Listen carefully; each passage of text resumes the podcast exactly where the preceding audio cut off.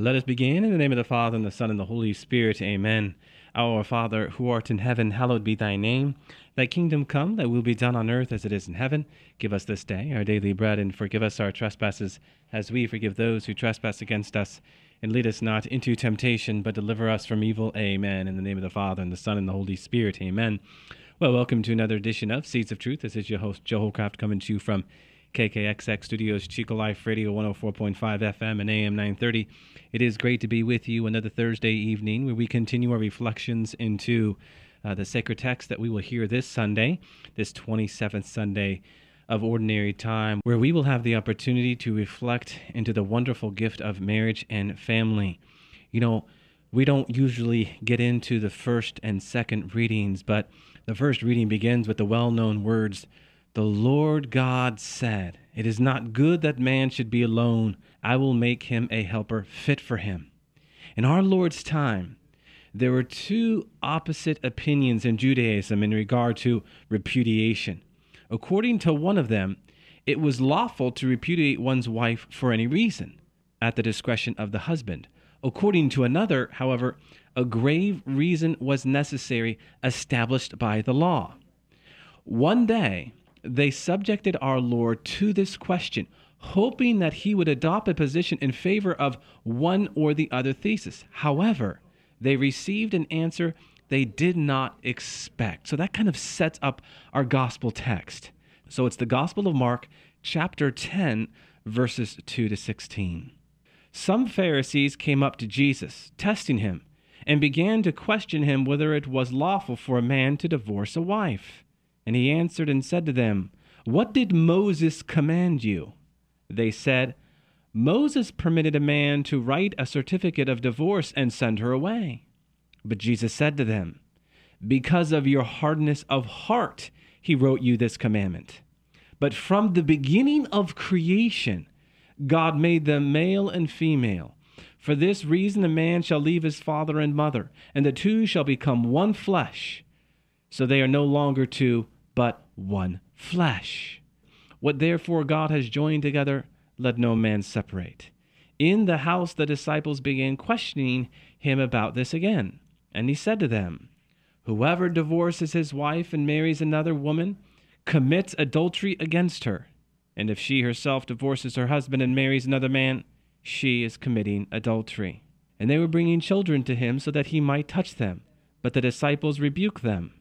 But when Jesus saw this, he was indignant and said to them, Permit the children to come to me. Do not hinder them, for the kingdom of God belongs to such as these. Truly I say to you, whoever does not receive the kingdom of God like a child will not enter it at all. And he took them in his arms and began blessing them, laying his hands on them. Amen. So we have some powerful words here from the gospel text, certainly relevant for us today, huh, my friends?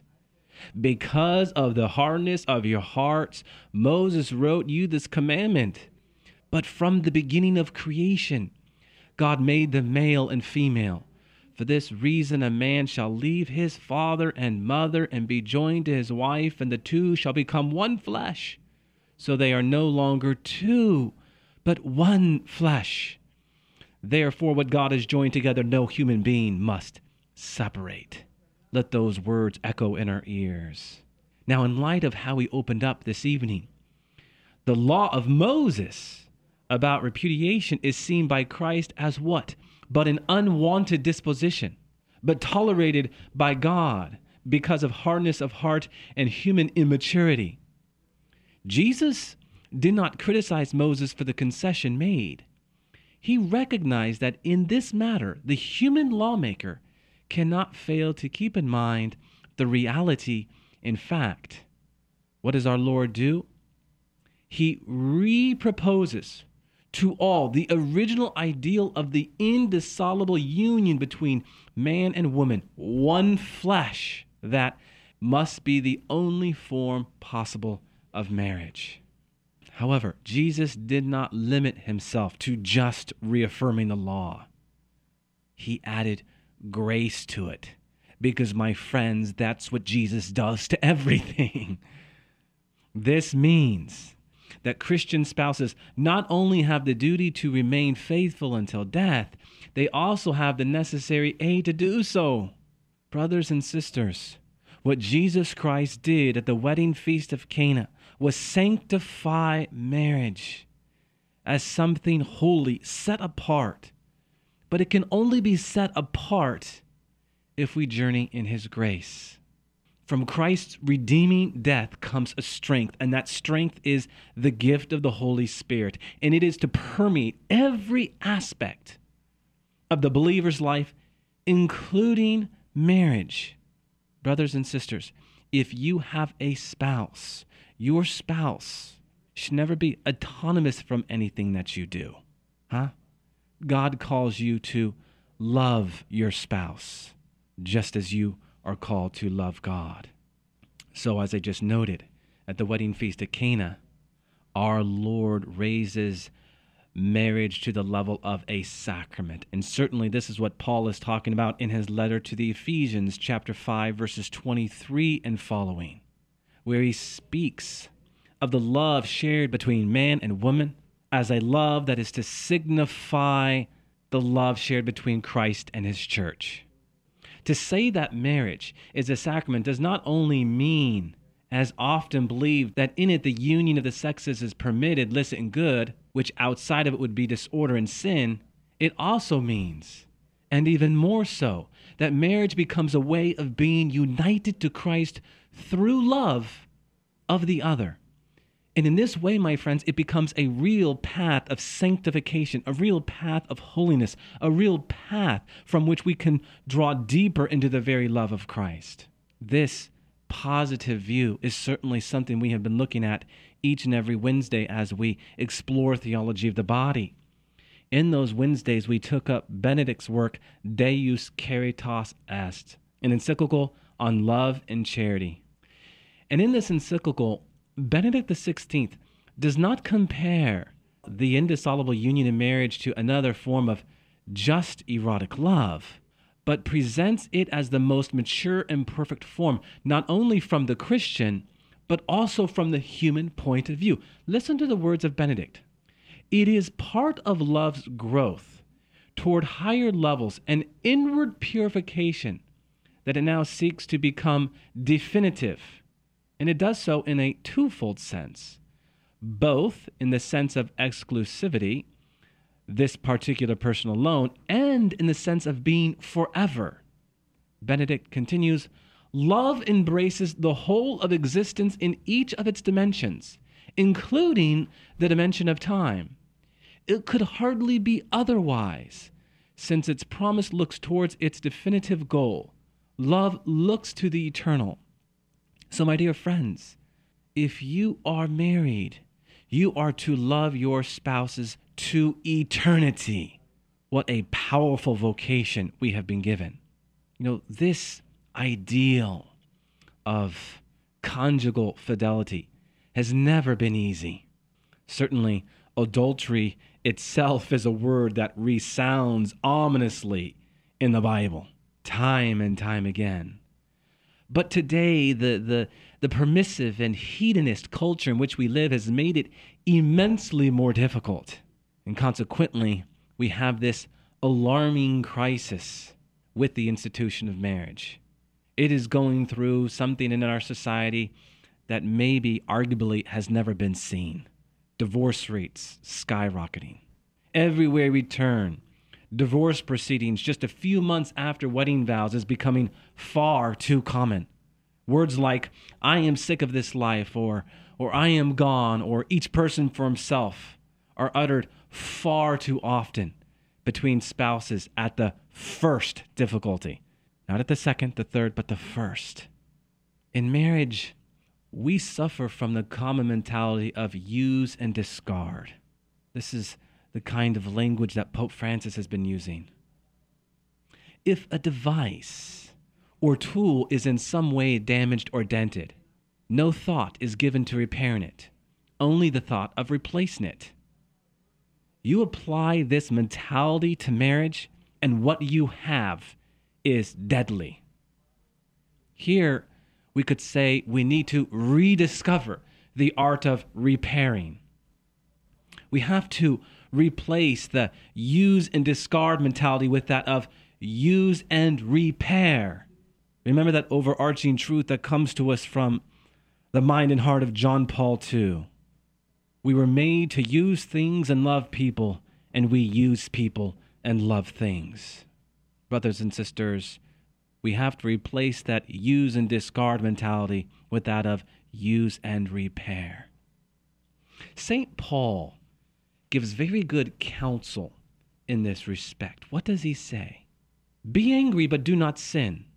Do not let the sun go down on your anger, and give no opportunity to the devil. Forbearing one another, and if one has a complaint against another, forgive each other. Bear one another's burdens. What is important is that one must understand that in this process of repair, of crises and surmounted obstacles, marriage is not exhausted, but is refined and improved. In point of fact, such refinement is the path of holiness. Remember what that word uh, sacrifice means in the Latin sacrum fice, to make holy. We are called to sacrifice because we are called to be what? Holy.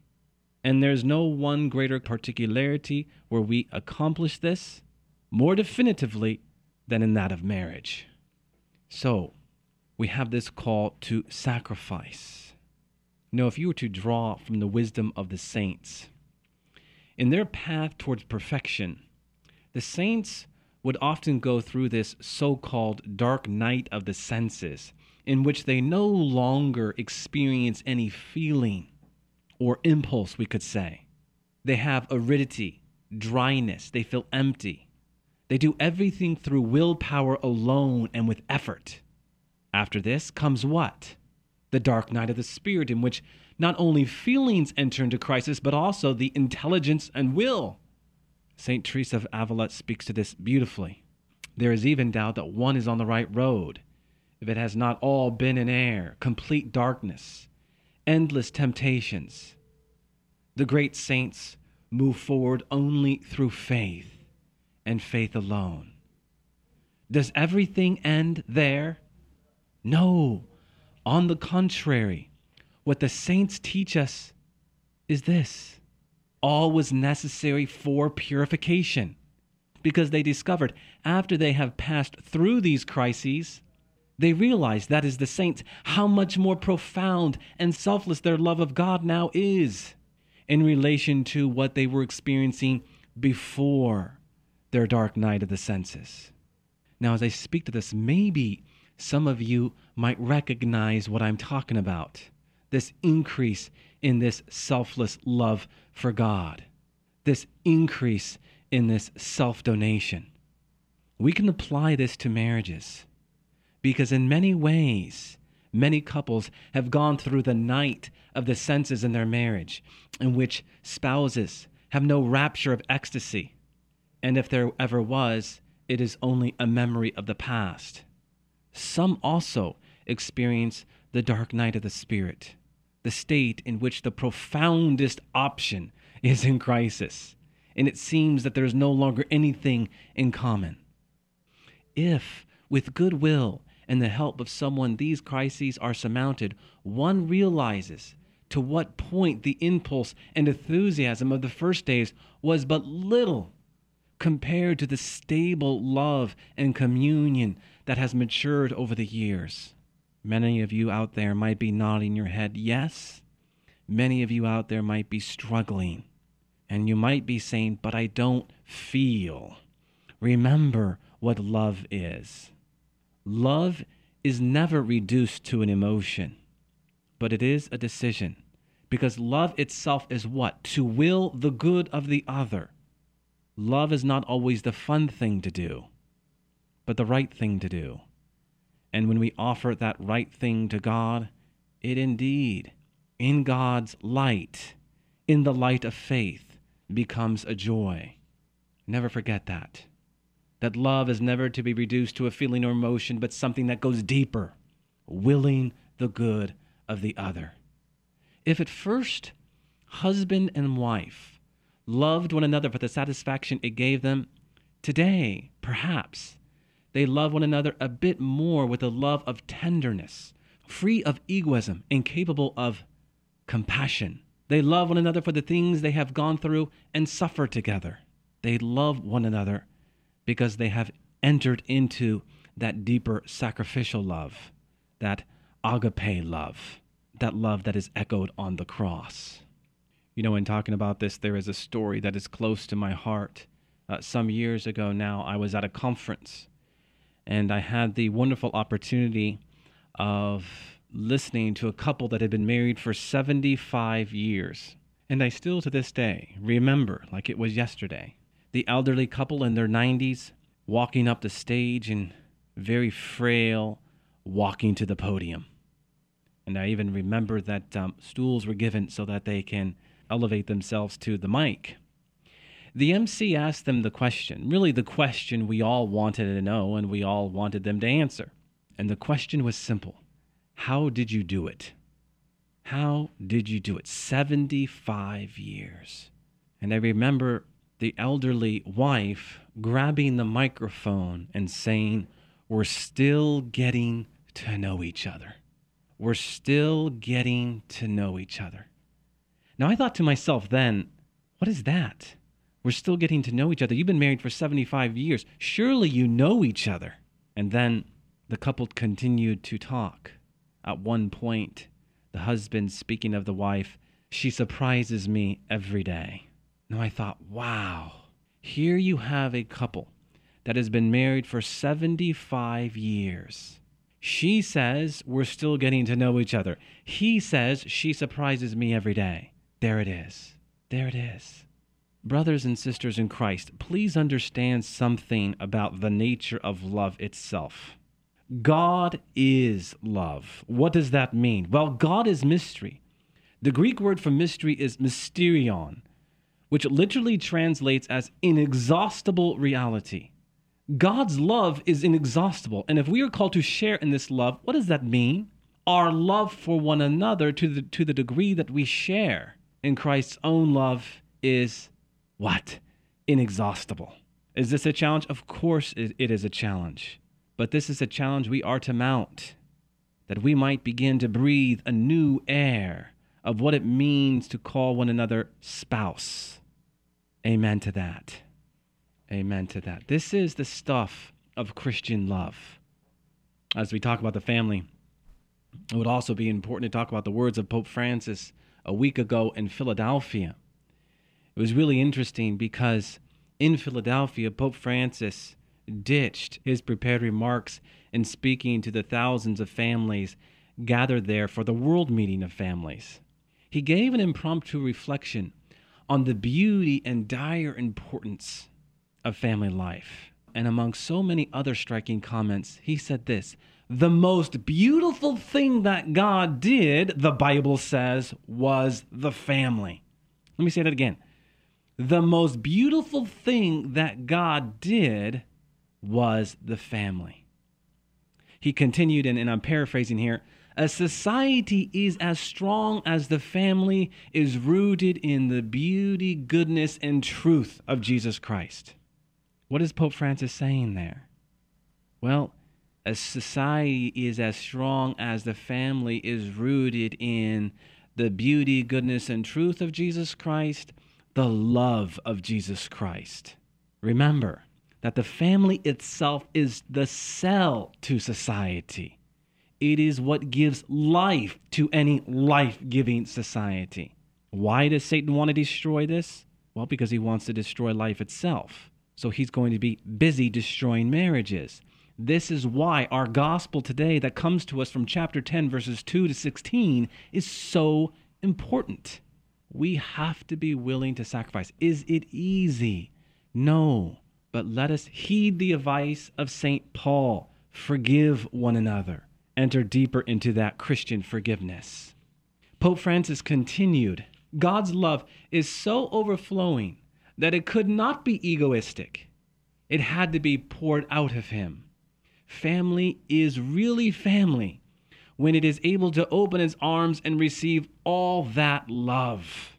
What is he saying there? We have to open our hearts and allow the love of God to pour into our hearts, which means first we must empty our hearts of all of the muck and mire that gets in the way. The Pope continued. So great was his love that he began to walk with humanity, with his people until the right moment, and he made the highest expression of love his own Son. And how did he send his Son? But through a family. I mean, have you ever thought about that, my friends? God enters human history and he spends 30 of his 33 years doing what? Well, most of which we don't know right? The end of the Gospel, Luke chapter 2, tells us that in the humble abode of Joseph and Mary, he grew in wisdom and stature through obedience. But we really don't know a whole lot. What we do know is at the age of 30, it was time. So for three of the 33 years he spent in ministry, in 30 of his 33 years, he was giving us a tell into the importance of family life. Brothers and sisters, he didn't have to say anything to tell us about the importance of family.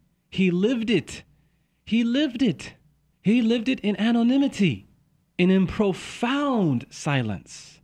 Every time I come across that gospel text at the end of uh, the Gospel of Luke, chapter 2, I'm always so deeply moved I really begin to reflect into the importance of family life. This is why we need to give due attention to just not Mary, but also Joseph. What an, an extraordinary task Joseph had before him. Amen to that. Looking down at the gospel text, there is another piece I was hoping to get to, so I'll go ahead and uh, read this and touch upon it. And they were bringing children to him that he might touch them and the disciples rebuked them. Isn't that interesting?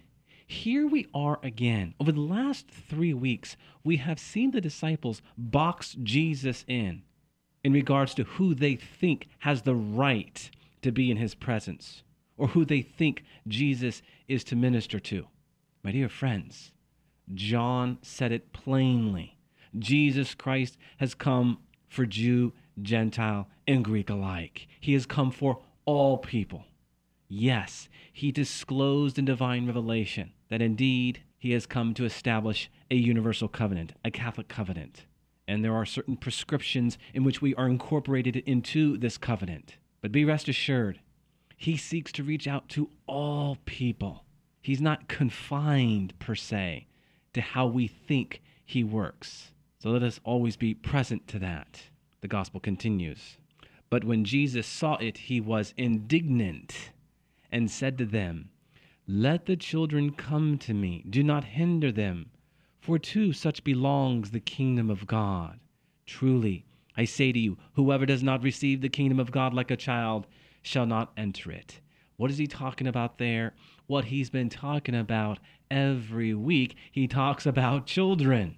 What have we said? We must acquire that disposition like that of a three year old, a four year old, a five year old, whose whole livelihood is dependent upon their parents, whose whole livelihood is dependent and contingent upon their relationship to their parents. So important. Why? Because we are to become like the three year old, the four year old, and five year old in this sense. The first beatitude Blessed are the poor in spirit, for theirs is the kingdom of God.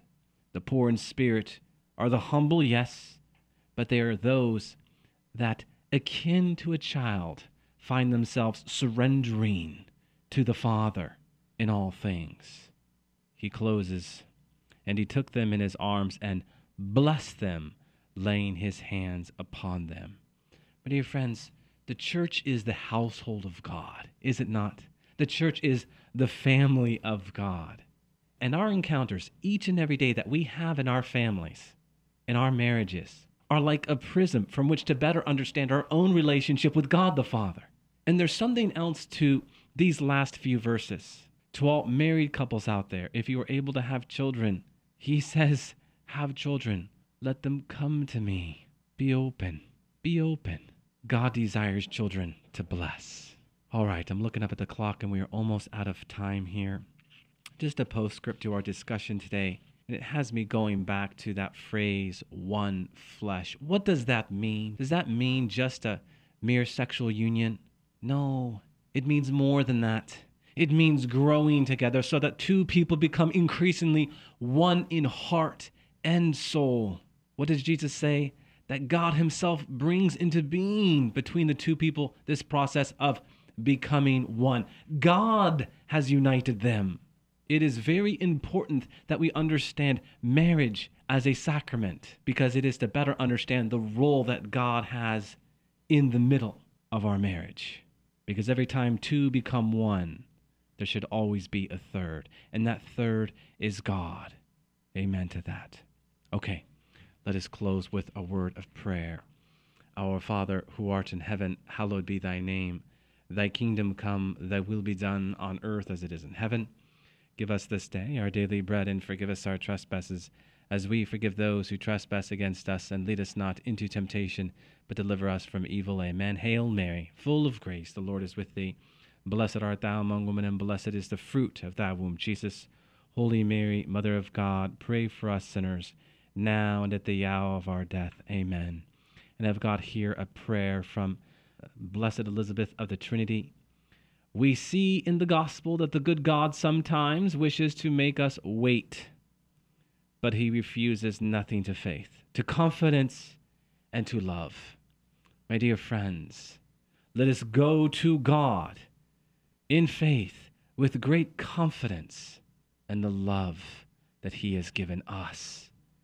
Amen. All glory be to the Father, and to the Son, and to the Holy Spirit as it was in the beginning, is now, and ever shall be, world without end. Amen. And God bless you.